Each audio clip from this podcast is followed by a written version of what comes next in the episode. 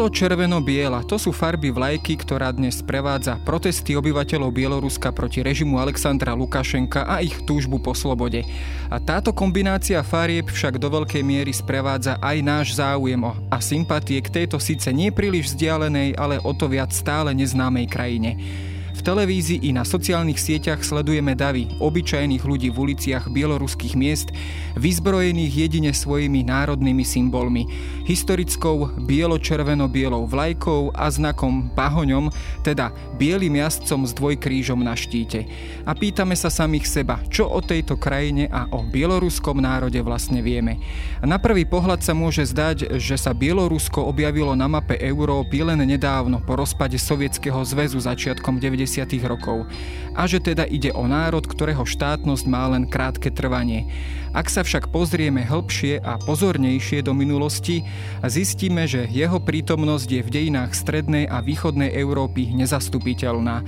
Po dlhé obdobie tvorili práve bieloruské územia spolu s Litvou a Polskom východný okraj západného civilizačného okruhu a aj v období, keď bolo Bielorusko súčasťou ruského či neskôr sovietského impéria, sa u Bielorusov prejavovala snaha o vlastný národný vývoj.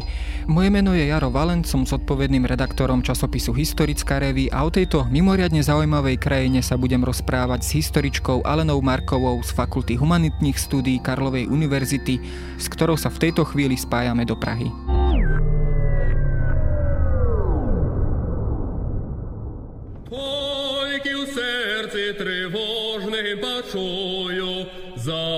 Krainu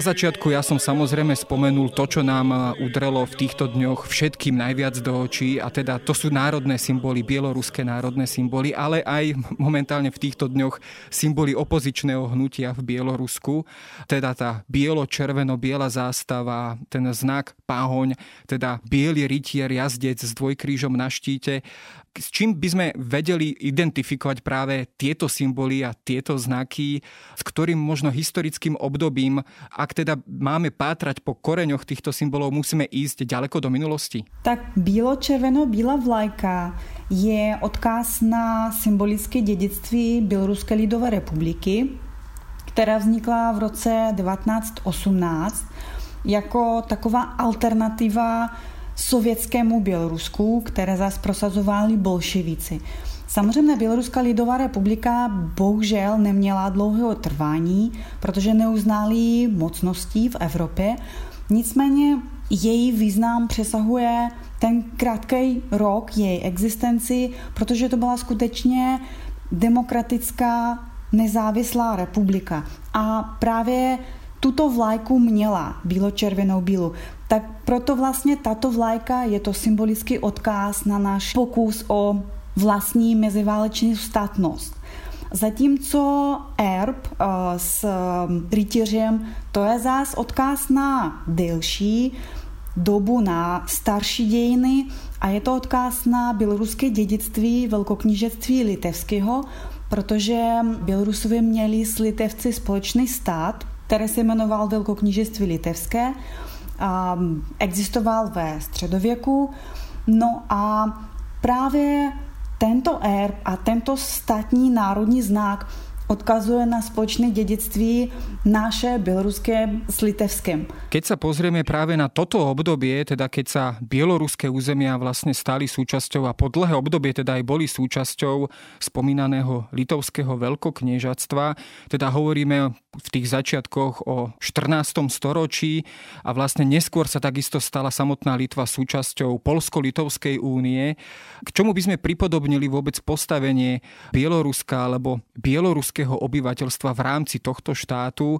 Bola tá situácia taká, že samotná bieloruská šlachta, bieloruské elity sa priamo zapájali do politického života na Litve, povedzme už od toho 14. 15. storočia? Ano, ten stát e, skutečně předpokládal takovou jakoby interakci, když řeknu, e, litevského etnického a etnicky běloruského elementu.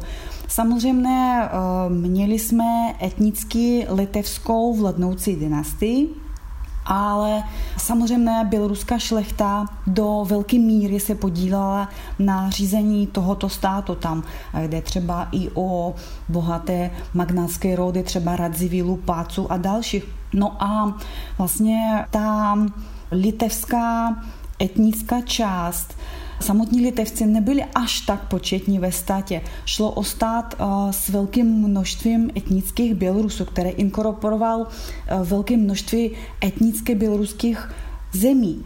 Jo a mm, také musím zmínit o tom, že Státní zpráva ve velkoknížeství byla v běloruštině, staré běloruštině, legislativa v běloruštině a já mám na mysli především první a druhý statut velkoknížeství litevského, které vznikají v, na začátku 16. století. Krásná náboženská literatura. No a když my mluvím o statutě velkoknížeství litevského, který je první sbírka zákonů pro všechny zemí velkoknížectví, tak vlastně jde o kodifikaci norem statního, občanského, rodinného, trestního práva. A Musím říct, že byl velmi pokročilý na svou dobu, protože třeba zahrnoval princip osobní odpovědnosti za přestupek, rovnost všech před zákonem, přísahu úředních osob, třeba obránu práv žen a tak dále a tak dále. Takže to byl velmi pokročilý legislativní systém v té Evropě. Keď sa pozrieme aj do povedzme nejakých literárnych zmienok a prameňov, s čím sa stretneme, s akým označením eh, Bielorusov a Bieloruska, tak ako ho dnes poznáme.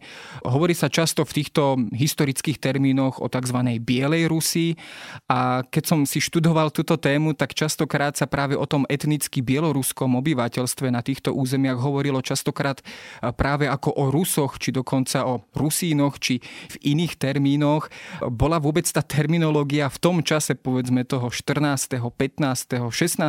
storočia vôbec nejako ustálená a jasná a máme v tom, povedzme aj pri čítaní týchto prameňov dnes jasno? Tak to je možná ta otázka, o které bych jakoby možná neráda mluvila, protože v toto období existovala smíšená identita, když tak řeknu, jo, protože ty lidi mohli sami sebe počítat za třeba Rusiny a za Litviny, jo, tam se jakoby prolínala identita regionální a statní. Jo, a je to přílišně komplikované vysvětlení. Jako jo. No, ono je to asi trošku podobne, paralelne ako aj v našom slovenskom alebo uhorskom prostredí, kedy teda bola jednak etnická, jednak nejaká politická identita.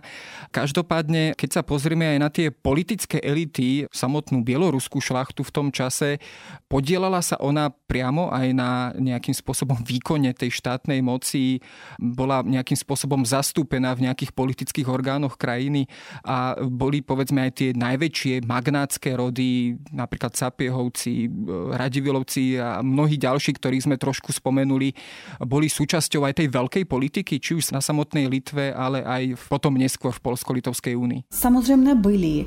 A jelikož byli velmi bohatí, tak velmi často zasahovali do politiky vnější a vnitřní, protože byli opravdu velmi významné. To jde o ty šlechtu z rodu Radzivilu nebo Paci, Sapěho, Sapěho, jak jste zmínil a tak. Ale v rámci Unie například šlo především o identitu politického národu. To znamená, že sice došlo ke spojení polské koruny a litevského velkoknížectví. A v rámci tohoto spojení třeba existovaly litevský element, běloruský, ukrajinský, tak přesto tyto poslední jmenované elementy získaly pojmenování Litvín. Jo? To znamená vlastně označení, které označovala toho člověka který patřil do této sdílené identity a toto označení mělo široký politický především význam. Takže ano, ty rody se podílí na tom řízení, ale já nemůžu říct, že to byla právě identita bieloruského národa a bieloruskej šlechty. Keď sa pozrieme predovšetkým do tých neskorších období, teda keď sa už dostaneme povedzme do 18. storočia, tak tu sa samozrejme konfrontujeme s troma deleniami tej už zmienenej Polsko-Litovskej únie a tu teda pristupuje predovšetkým ten, ten ruský východný element, kedy teda vlastne na základe týchto troch delení sa vlastne bieloruské územie dostáva pod ruské impérium akým spôsobom sa to prejavovalo na daných územiach. Dochádzalo tam povedzme od začiatku k nejakým snahám rusifikovať to obyvateľstvo, nejakým spôsobom e, si ho správne, ale aj kultúrne podriadiť? Samozřejmě, jakmile běloruské území se ocitlo v nároče Ruské říše, po té, co zanikla Řeč Pospolita, tak e, i hned začaly intenzivní procesy rusifikace. A tento region běloruský etnický region dostal název eh, Severozápadní kraj a ztrácel na významu, protože um, nebyl tam uh, intenzivní průmyslový rozvoj a další. V podstatě Ruská říše se dívala na tento region, na takový, jakoby, který jakože se hodí, já nevím, pro těžbu a vývoz lesů. Takže co se týče 19. století a období, kdy Bělorusko se nacházela v područí carské říše. Tento rozvoj se charakterizuje velmi intenzívnou rusifikací a potlačením bieloruského národního rozvoje. Keď sa pozrieme na samotný bieloruský jazyk, mal povedzme aj v tomto historickom období, teda povedzme v tom 18. storočí, blízko k samotnej ruštine, alebo keď povedzme prišli ruskí úradníci, ruskí vojaci na bieloruské územie, tak sa nevedeli povedzme s miestnym obyvateľstvom dohovoriť hovoriť. E, Zkrátka, bol tam ten rozdiel jazykový, ale povedzme aj kultúrny výrazný? Byl, protože e, nehledě na to, že běloruština je jazyk, který patří k rodině našich e, slovanských jazyků, tak přece jen tam je ten rozdíl a rozdíl velký. Běloruština spíše tíhně k té západní větvi a spíš připomíná pouštinu. Takže ten rozdíl je velký ty ruští úředníci, učitele, které přicházeli do toho se, severozápadního kraje, to je vlastně ten takový umělý název, který dostali běloruské zemí v rámci Ruské říše, tak nemohli se dorozumět. Ale i to nebylo třeba, protože carská vláda podporovala rusifikaci a proto, aby lidi se mohli domluvit, tak to jsou rolníci a další lidi museli se naučit ruštinu, nikoliv naopak, jo? aby dosáhli sociálního vzestupu, aby se naučili psát, číst, tak měli se naučit ruštinu. A postupně Kvůli tomu ruština se stávala velmi prestižním jazykem sociálního vzestupu, eh, který jediný dával šanci na lepší život v té říši. Bola vôbec bieloruština počas celého tohto obdobia niekedy pripustená do pozície nejakého úradného jazyka, štátneho jazyka, alebo aspoň jedného z úradných a štátnych jazykov, ktorým by sa dalo dohovoriť na úradoch, povedzme aj v tej verejnej politickej sfére, alebo bola vyslovene odsunutá na okraj, na pozíciu jazyka toho širokého sedliackého obyvateľstva? Absolutně ne a v tom je ten rozdíl, například jestli to porovnáme s Habsburskou říši, protože běloruština jako jazyk byla zakázaná ve veřejném prostoru. Takže to znamená, že nemohl jste tisknout a číst noviny v běloruštině, tak hledá tak nelegálně samozřejmě. Nebo divadla v běloruštině taky se nesmělo. Učit se v běloruštině se nesmělo. A v podstatě nic, jo. Běloruština v rámci Ruské říši byla jazykem sociální komunikací v rodině. Tak kdybyste třeba mluvil, já nevím, v rodině nebo se svou babičkou, tak samozřejmě to, to se netrestal. A tak jazyk byl vytlačen na takovou jakože úplně marginální periferii, prostě takových těch vidláků, jo, takový ty zvenková, jo, absolutně neprestižní, ta běloruština nikoho nezajímá. Ten jazyk je naprosto marginalizovaný a v podstatě není vůbec prestižní. Tak o to se zasloužila ta rusifikace a vztah k ruské říši, k bělorusině jako k naprosto podřádnému dialektu, eh, který není ani jazyk samostatný, jo, ale to je takové jakože divné nářečí, jo, které je blízko ruštině, jo, ale nezaslouží, aby se v něm učila dokonce i na základních školách. Moja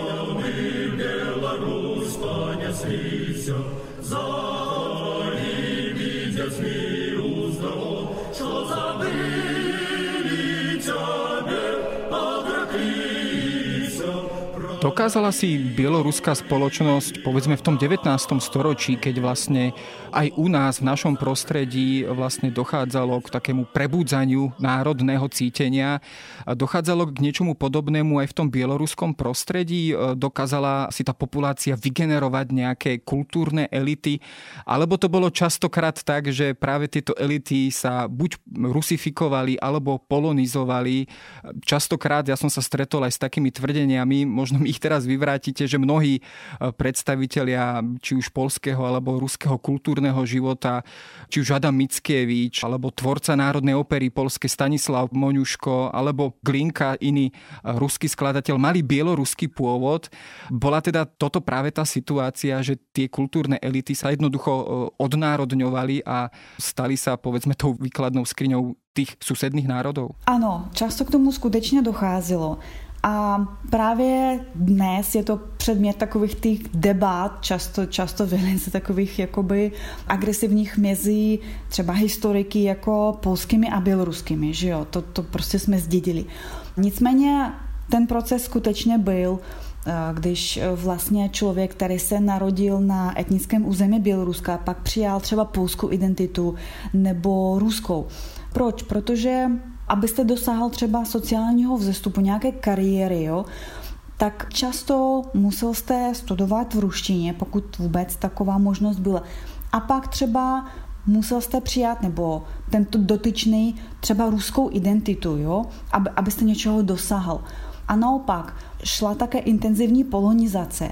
Takže proto ta běloruská inteligence, která se běloruské identity se nevzdála, byla velmi nepočetná, bylo jich velmi málo. Jo? A právě proto často nebyl slyšet její hlas, která by prosazovala právě jako běloruské zájmy a tu běloruskou identitu, kterou nechtěla vzdát. Takisto ako pre Bielorusko aj pre nás bola vlastne kľúčová v našom nejakom národnom vývoji Prvá svetová vojna.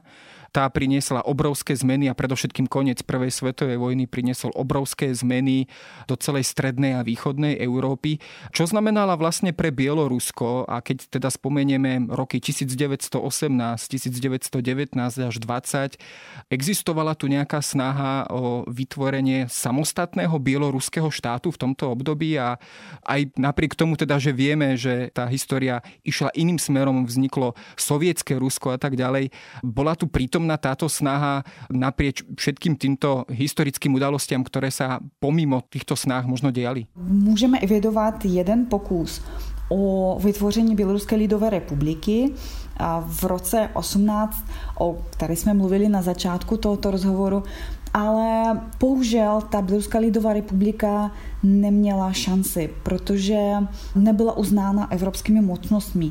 Ačkoliv třeba Běloruská lidová republika měla ministerstvo zahraničních věcí, jo.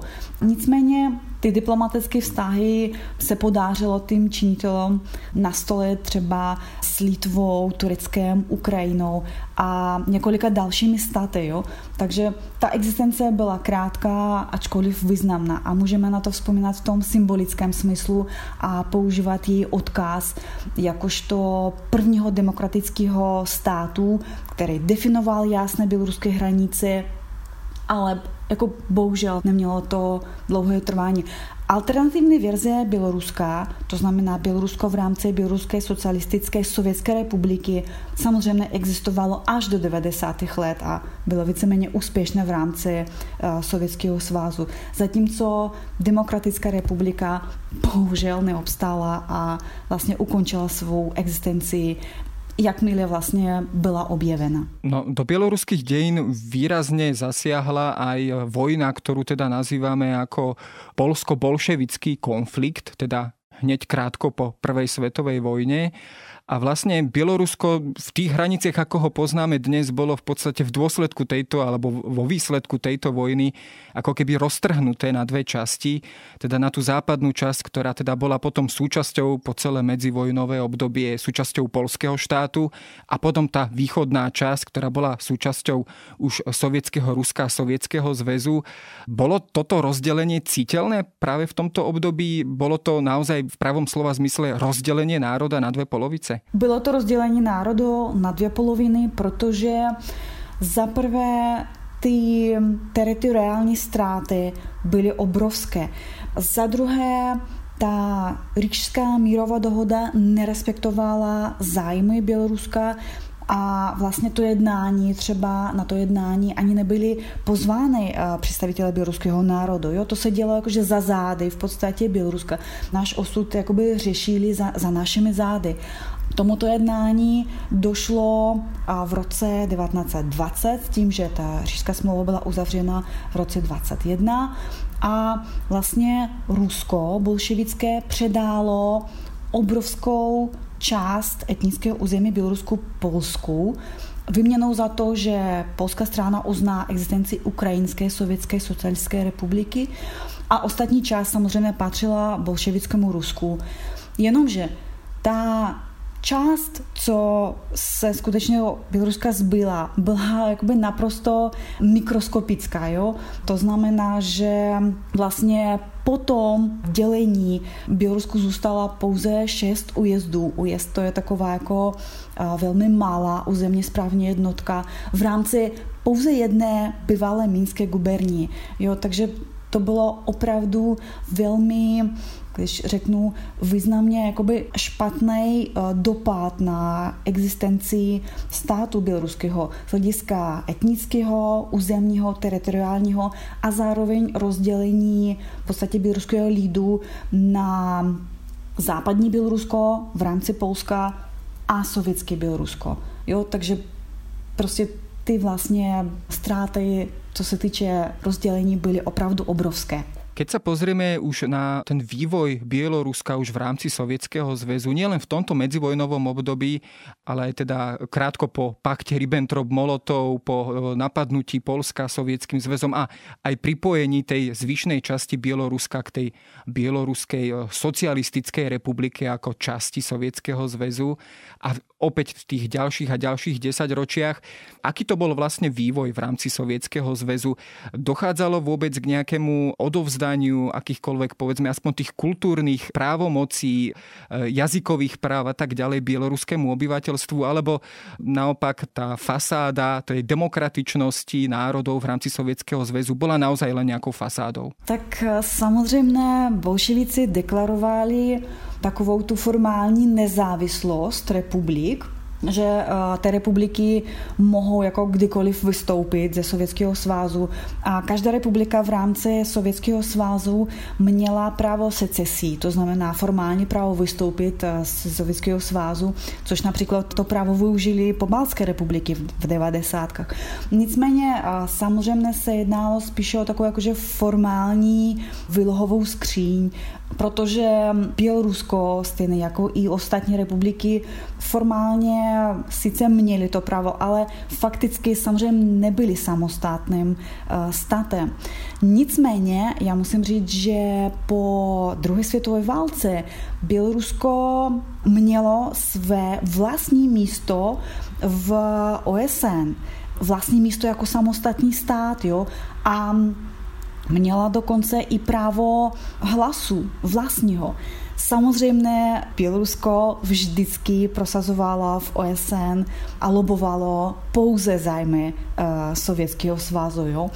Takže jedná se o formálně nezávislý stát, Nicméně je to vždy republika, satelit, která je vázaná na centrum a plní nějaké usnesení centru eh, přes třeba komunistickou stranu a tak dále, protože Běloruská komunistická strana, dokonce i ta strana nebyla samostatní, byla to jakože pobočka ruské komunistické strany. Jo? Takže formálně jo, ale ve skutečnosti ne.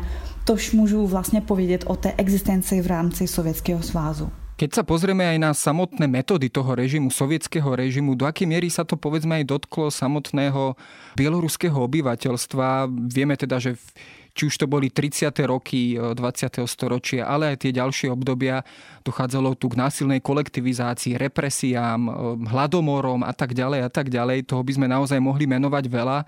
Dá sa povedať, že nejakým zásadným spôsobom to vkročilo do života aj e, samotného bieloruského obyvateľstva.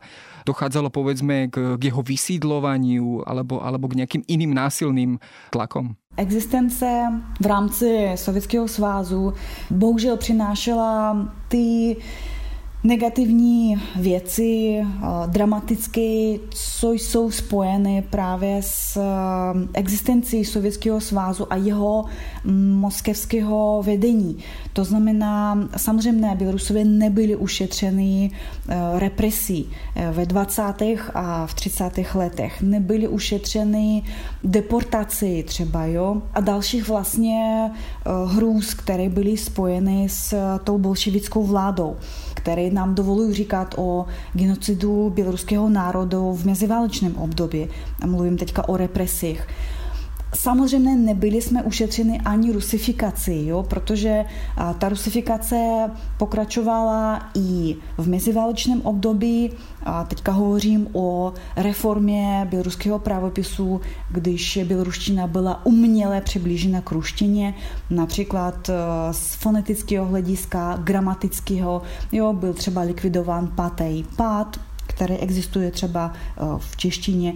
Jo, ta rusifikace pokračovala i po druhé světové války a tak dále. A samozřejmě i ústřední moskevské vedení vždycky diktovalo vlastně třeba, jak musíme vlastně podřizovat své hospodářské zájmy tomu moskevskému centru a tak dále. Jo? Takže bohužel eh, život satelitu v rámci Sovětského svazu byl naprosto a úplně podřízený centru a sdílel veškeré ty i hruzy, co jste zmiňoval v podobě represí, rusifikaci, deportácii a, a tak dále. No, my sme ešte samozrejme nezmienili predovšetkým druhú svetovú vojnu, pretože tá teda zasiahla Bielorusko mimoriadne tvrdo. Tam sa myslím hovorí, že dokonca cez 2 milióny Bielorusov vlastne zomrelo počas tohto obdobia, počas teda nemeckej invázie na sovietský zväz.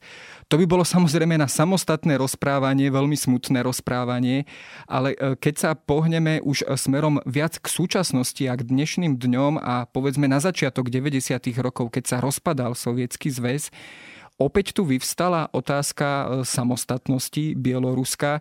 Do akej miery bola povedzme reflektovaná vtedajšou spoločnosťou a do akej miery tam v podstate aj e, bola tak povediac poptávka alebo dopyt po, po samostatnosti v bieloruskej spoločnosti. Chceli vtedy Bielorusi samostatný štát alebo si skôr svoju budúcnosť predstavovali v nejakej inej forme Sovietskeho zväzu, e, v nejakej upgradenutej podobe Sovietskeho zväzu? Ty 90 to je kapitola kapitola sama o sobě, jo, protože to je nesmírně zajímavé. Tam dochází k transformaci sociálních vrstev, vznikají nové politické a podnikatelské elity, jo, často třeba řád bývalých členů eh, komunistické strany a tak. Ale ta touha k té nezávislosti byla opravdu obrovská, podporovali to jak a prosazovali to jak politické, nově vytvořené politické elity, které opravdu chtěli mít svůj stát, tak i širší vrstvy obyvatelstva, protože s tím spojovali cestu za lepším životem. Tak když budeme mít samostatný stát, tak určitě budeme se mít líp než za Sovětského svazu, protože se Sovětským svazem se spojovalo takovou to jako nespokojenost, jo, prostě krize dosavadních sociálních jistot, krize hospodářství, jo, a to nadšení, které vlastně v těch devadesátkách se projevovalo, samozřejmě se projevovalo i v podpoře nového samostatného nezávislého státu, který bude mít i novou národní symboliku, která naprosto se neslučuje s symbolikou sovětskou jo, v té symbolické rovině.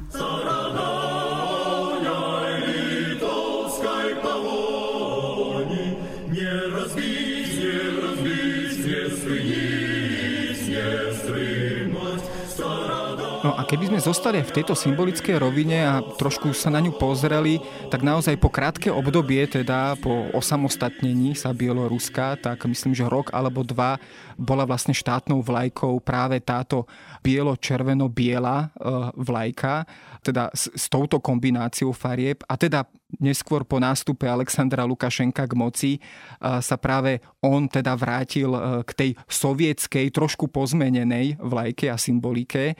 Čo to povedzme aj pre vás e, symbolizuje? E, je to návrat do starých časov, do časov Sovětského zväzu? No samozřejmě, protože ta symbolika je velice lehce modifikovaná symbolika sovětská. No, když můžeme se podívat, tak vlastně to je sovětský statní znak, že jo? To, je, to jsou ty klasy a, a pěticipa hvězda. Jo, samozřejmě tam není strp a kladivo, ale tak stejné vlastně je to přímá modifikace těch sovětských symbolů, stejně jako i vlajka, že jo která není naprosto tradiční, neobsahuje běloruské národní barvy a tak. No ale byla to vůle národa, když to tak jakože pátosně řeknu, protože tu změnu podpořilo eh, téměř 80% obyvatelstva. Ta změna se stala v důsledku referenda, který skutečně vyhlásil Lukašenko, Aleksandr Lukašenko, první prezident eh, Běloruska. Stalo to se v květnu roku 1995 když eh, Lukašenko vyhlásil referendum, na kterém vyhlásil otázky, jestli chceme se vrátit k starší sovětské symboliky. A tato otázka byla podpořena hlasem většiny běloruského obyvatelstva. Jo. Co se týče mého osobního názoru jako historičky, tak samozřejmě já si nemyslím, že běloruské sovětské období reflektuje nejlepší období běloruských dějin a jejich rozkvět. Nejsou to běloruské národní symboly. Keď sa pozrieme na samotného Lukašenka, on teda sa dostal na to výslnie politické a teda aj e, k moci a teraz už vlastne k absolútnej moci. V podstate ako, aspoň tak sa prezentoval ako antikorupčný politik. Čím si možno vysvetľujete ten jeho úspech e, vlastne na začiatku 90. rokov? Bol to výsledok povedzme aj určitého povedzme mocenského patu alebo nejakého mocenského chaosu v krajine po rozpade Sovětského zväzu? Bylo, bylo to způsobeno příznivými ironicky okolnostmi pro jeho vzestup, protože Lukašenko sázel na antikorupční program. Jo? On říkal, no ale já prostě udělám pořádek. Já prostě ty korupčníci, korupčníky pošlu do basy, jo? A já udělám pořádek a já všechno vrátím do pořádku. Takže vlastně lidi, samozřejmě ten program byl populistický, jo, ale lidi na to slyšeli a zvolili ho demokratickou cestou, protože ostatní hesla třeba u dalších kandidátů často byly buď třeba nesrozumitelné nebo příliš evropské, novatorské nebo příliš takové ty jakoby militantní, jo? Ale program Lukašenka byl v podstatě důvěrně známý, obzvlášť třeba pro ty širší vrstvy, pro rolnictvo, když tak řeknu, lidi na venkově a většina lidí ho skutečně podpořila. Keď sa pozrieme na, ešte opäť na bieloruský jazyk a v tomto zmysle aj v tomto časovom období je to opäť zaujímavá otázka, pretože teda v Bielorusku je štátnym jazykom a teda aj ruština. Ako je na tom samotný bieloruský jazyk v samotnom Bielorusku? Je na rovnakej úrovni ako ruský jazyk, alebo napriek tomu, že je to samostatný štát, tak ten bieloruský jazyk je viac menej v úzadí alebo možno až potlačený? Formálně my máme dva statní jazyky. To znamená ruština a běloruština. Nicméně ten vlastně zákon zase byl schválen na tom samém referendu, o, kterém jsme se teďka před chvíli bavili v roce 95 a zase ten eh, zákon předpokládá dva státní jazyky. No a z formálního hlediska samozřejmě nikdo nikomu nebrání mluvit běloruštině, jenomže od roku 95 začala velmi pozvolná, ale jistá rusifikace, která předpokládala, že třeba postupně mm, většina tiskovin byla vlastně tištěna v ruštině, nebo televize, nebo vysoké školy nebo školství obecně, základní školy, gymnázie a tak dále. Drtivá většina těch informací, čemu říkáme veřejný diskurs, jo, to znamená mass media, hromadné sdělovací prostředky, školství a tak dále, je v ruštině. Postupně se převádělo do ruštiny. Takže formálně máme dva jazyky, ale fakticky 95% lidí mluví ruský, ty zdroje jsou v ruštině, jo, a pouze málo, skutečně málo lidí mluví bělorusky a ještě méně lidí tu běloruštinu umí, protože vlastně běloruština není ruština, ten rozdíl je velký a abych se naučila mluvit bělorusky, tak bohužel musím vyvíjet nějaké úsilí. Právě proto většinou, a i teďka, jo, to prostredí v Bielorusku je ruskojazyčné. No tu ešte do úvahy, alebo teda do našej pozornosti prichádzajú také tie sporadické projekty, z času na čas sa to objavuje aj u nás, respektíve v našich médiách, keď to nejakým spôsobom reflektujú také tie plány na Bielorusko-Rusku nejakú úniu alebo spoločný zväzok štátny, politický.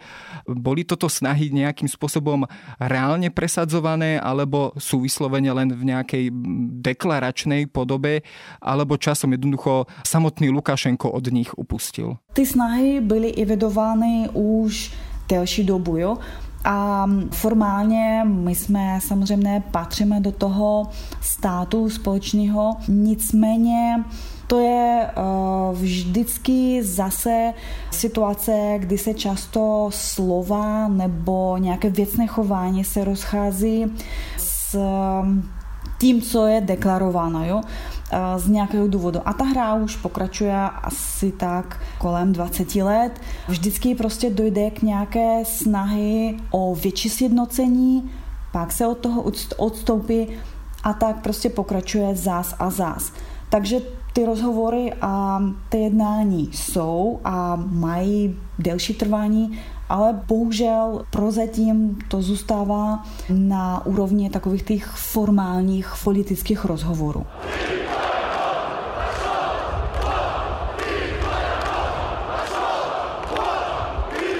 Keď sa pozrieme na záver na to aktuálne dianie v Bielorusku, tak teda ako som aj v úvode povedal, tak naozaj tie davy sprevádza práve spomínaná bielo-červeno-biela zástava, stará historická symbolika a tak ďalej. Je to samozrejme na vás aj osobná otázka, keďže sama vlastne pochádzate z Bieloruska. Ako vnímate vôbec takéto, keď to nazvem ľudové občianské hnutie v Bielorusku? Je to snaha vydať sa vlastnou cestou, posunúť krajinu vlastnou cestou a je to povedzme aj snaha, povedzme predovšetkým tej mladšej generácie siahnuť po tých historických koreňoch, ale aj povedzme po samotnom bieloruskom jazyku v spoločnosti? Takhle, momentálně to je reakce na politické události, konkrétně na volby, prezidentské volby, které se odehrály 8. srpna a ty výsledky, kdy Lukašenko vyhrál s asi tak 80% hlasů, neodpovídali a neodpovídají představem eh, lidí, které vychází a proti tomu protestují. No, takže jde především o politické hnutí, protože lidi jsou unavení. Jo? Prostě Lukašenka přisluhuje už víc než 25 let, to znamená víc než čtvrt století. No a zase, jakože možná na závěr, dovolím se nesouhlasit, protože nejde o pouze mladou generaci dneska ty Bělorusové vykazují vlastně vzácnou jednotu, když stojí třeba, já nevím, duchodce a vlastně třeba žáci, jo, ajťáci a horníci. Jo. To znamená, ta vlastně solidarita je ve všech sociálních a generačních vrstvách dnešního Běloruska. Používají samozřejmě ty národní symboly, aby ukázali nesouhlas oficiální politikou Lukašenka a oficiální vládou, která stále lpí na těch sovětských kořenech. No a možná na závěr taková trochu provokativní otázka. Když teďka máme naprosto rusifikovaný běloruský diskurs, tak co máme udělat s tou běloruštinou? Pokud vím, tak otázka běloruské identity nebo běloruského jazyka není v první řádě v programech eh, politiků. A třeba samotná Tichanovská, která ty volby dle oficiálních údajů nevyhrala, dokonce bělorusky nemluví. Jo? A drtivá většina lidí také třeba nechce vlastně návrat běloruštiny. Tak ehm, co se stane dál s tou běloruštinou? Eh, je třeba ji kodifikovat, nebo je třeba ji zase udělat jednotným státním jazykem, jak to bylo dřív, během existence parlamentní republiky, do toho, než Lukašenka se schopil moci, nebo je třeba tu běloruštinu zachovat jako jeden ze státních jazyků v třeba v Bělorusku, Novém Bělorusku, Bělorusku budoucna, protože je možné, že ty lidi, které nesou sice ty tradiční státní symboly, budou přece jen protestovat proti běloruštiny jako jediného státního jazyku. To je spíše otázka na delší vývoj a vlastně já si myslím, že delší vývoj ukáže vlastně, co se stane s tou běloruštinou obecně. My samozrejme dnes ani nemáme vlastne približnú predstavu o verejnej mienke v Bielorusku, pretože všetky tie predchádzajúce voľby boli viac či menej zmanipulované alebo jednoducho nepoznáme reálne volebné výsledky. Aká tá verejná mienka vôbec v Bielorusku je ohľadom budúcnosti tejto krajiny? Máte povedzme vy o tom nejakú predstavu alebo je to vyslovene približná predstava o tom, kam táto krajina alebo teda väčšina národa chce vôbec túto krajinu posunúť aj pri pohľade na ty udalosti, ktoré sa tam dejú teraz? Většina lidí, když tak eh, dovolím si říct, chtějí právě změnu, změnu vlády, což by znamenalo nové volby.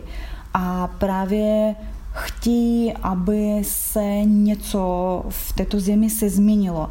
A tyto změny jsou nevyhnutelně spojeny s tím, že dosavadní nelegitimní prezident Lukašenko odstoupí. Dokonce i samotná Svetlana Tichanovská tvrdí, že její cíl není vláda jako prezidentky, ale vlastně uspořádání nových voleb, abychom začali vlastně všechno řešit sami, abychom měli právo volit toho, koho chceme s tím programem, který chceme. Takže vlastně dovolím si tvrdit, že to společenství chce především změnu. A už dál vlastně další kroky se budou odvíjet pak od té generální jakoby změny, které prostě musí být a které se dožadujú tí lidi momentálne. No my samozrejme takúto demokratickú zmenu celej krajine aj celému bieloruskému národu prajeme a budeme sledovať eh, tie udalosti s veľkou pozornosťou. Každopádne pozreli sme sa aj na súvislosti a korene modernej bieloruskej identity, ktoré sú teda veľmi zaujímavé a rozprával som sa o nich eh, s Alenou Markovou. Ďakujem za rozhovor.